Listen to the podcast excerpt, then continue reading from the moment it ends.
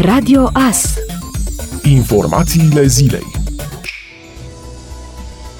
un copil în vârstă de doar șase luni și-a pierdut viața duminică în urma unui accident rutier produs în localitatea Chibed, pe DN13A, după ce mașina în care se afla s-a răsturnat în afara șoselei. Un autoturism a părăsit partea carosabilă și s-a răsturnat. În urma impactului au fost patru victime, două de sex masculin de 20, respectiv 18 ani, o persoană de sex feminin de 16 ani și un copil de 6 luni. Din nefericire, pentru copilul de 6 luni, nu s-a mai putut face nimic. Acesta a fost declarat decedat de către medicul aflat la fața locului. Celelalte trei victime au fost preluate și transportate la Opus Murt Târgu Mureș, a anunțat Inspectoratul pentru Situații de Urgență Horea al județului Mureș. Coordonatorul campaniei de vaccinare, Valeriu Gheorghiță, a anunțat că lista de așteptare va fi disponibilă pe platforma de vaccinare din data de 15 martie, iar fiecare persoană care vrea să se vaccineze se poate înscrie pe această listă. El a mai spus că nu a fost operaționalizată lista de așteptare până acum pentru că trebuiau activate toate cele peste 750 de centre de vaccinare. De asemenea, persoanele cu boli cronice se pot programa individual pentru vaccinare, fără a mai fi nevoie să apeleze la medicul de familie sau medicul curant în acest sens. Aș vrea să menționez faptul că în momentul de față persoanele cunoscute cu boli cronice, în majoritatea cazurilor, se pot programa singure pentru că a fost actualizată baza de date care ne-a fost pusă la dispoziție de Casa Națională de Asigurări de Sănătate, a mai declarat Valeriu Gheorghiță.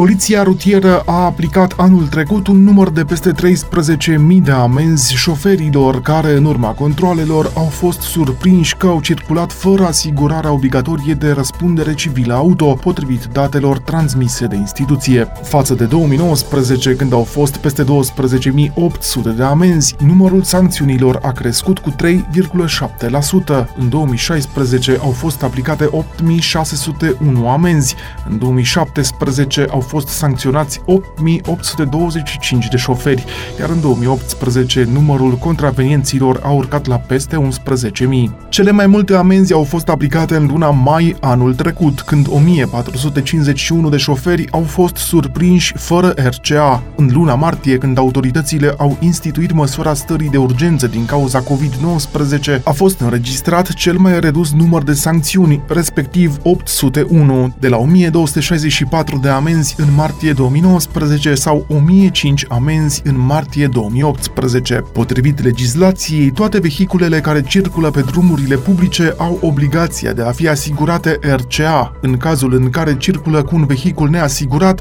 șoferii sunt sancționați cu o amendă cuprinsă între 1000 și 2000 de lei, precum și cu reținerea certificatului de înmatriculare și a plăcuțelor de înmatriculare. Conform celor mai recente date oficiale, valoarea totală a primelor subscrise pentru asigurări RCA în primele 9 luni ale anului 2020 a atins 2,94 miliarde de lei. Comparativ cu aceeași perioadă a anului 2019, valoarea primelor subscrise a crescut cu 4,4%.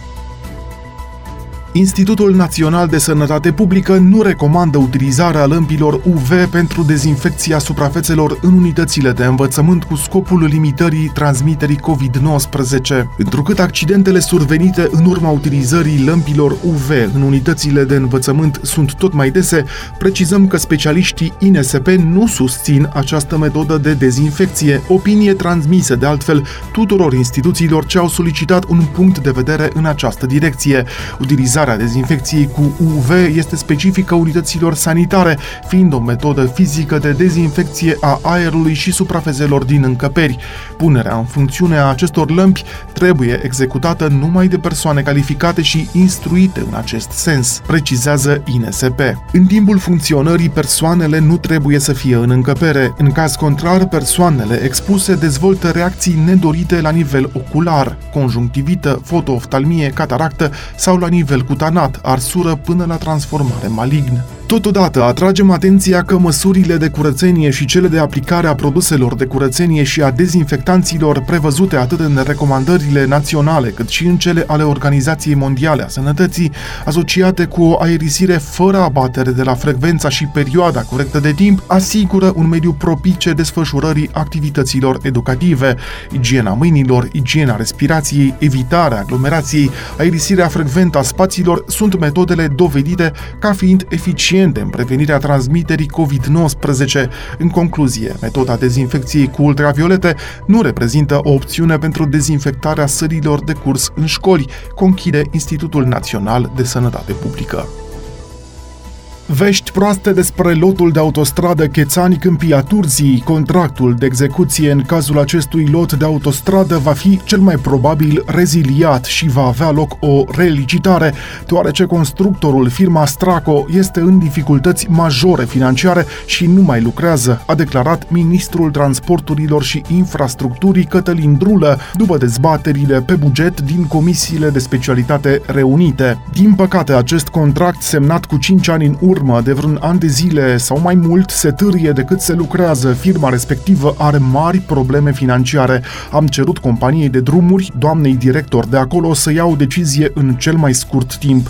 Practic, săptămâna aceasta sau săptămâna viitoare, probabil că acolo se va încheia printr-o reziliere și o relicitare a lucrărilor pe acel lot, pentru că, practic, pe acel lot nu se mai lucrează, fiind firma în dificultăți financiare majore.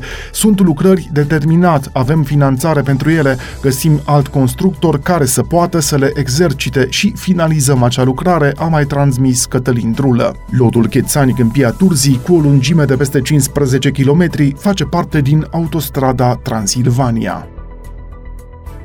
Conducerea Inspectoratului Școlar Județean Mureș a anunțat prin intermediul unui comunicat de presă noile scenarii de funcționare valabile în perioada 1-5 martie la nivelul unităților de învățământ din județul Mureș. Conform acestui comunicat, școlile și grădinițele din Târnăveni se încadrează la scenariul verde.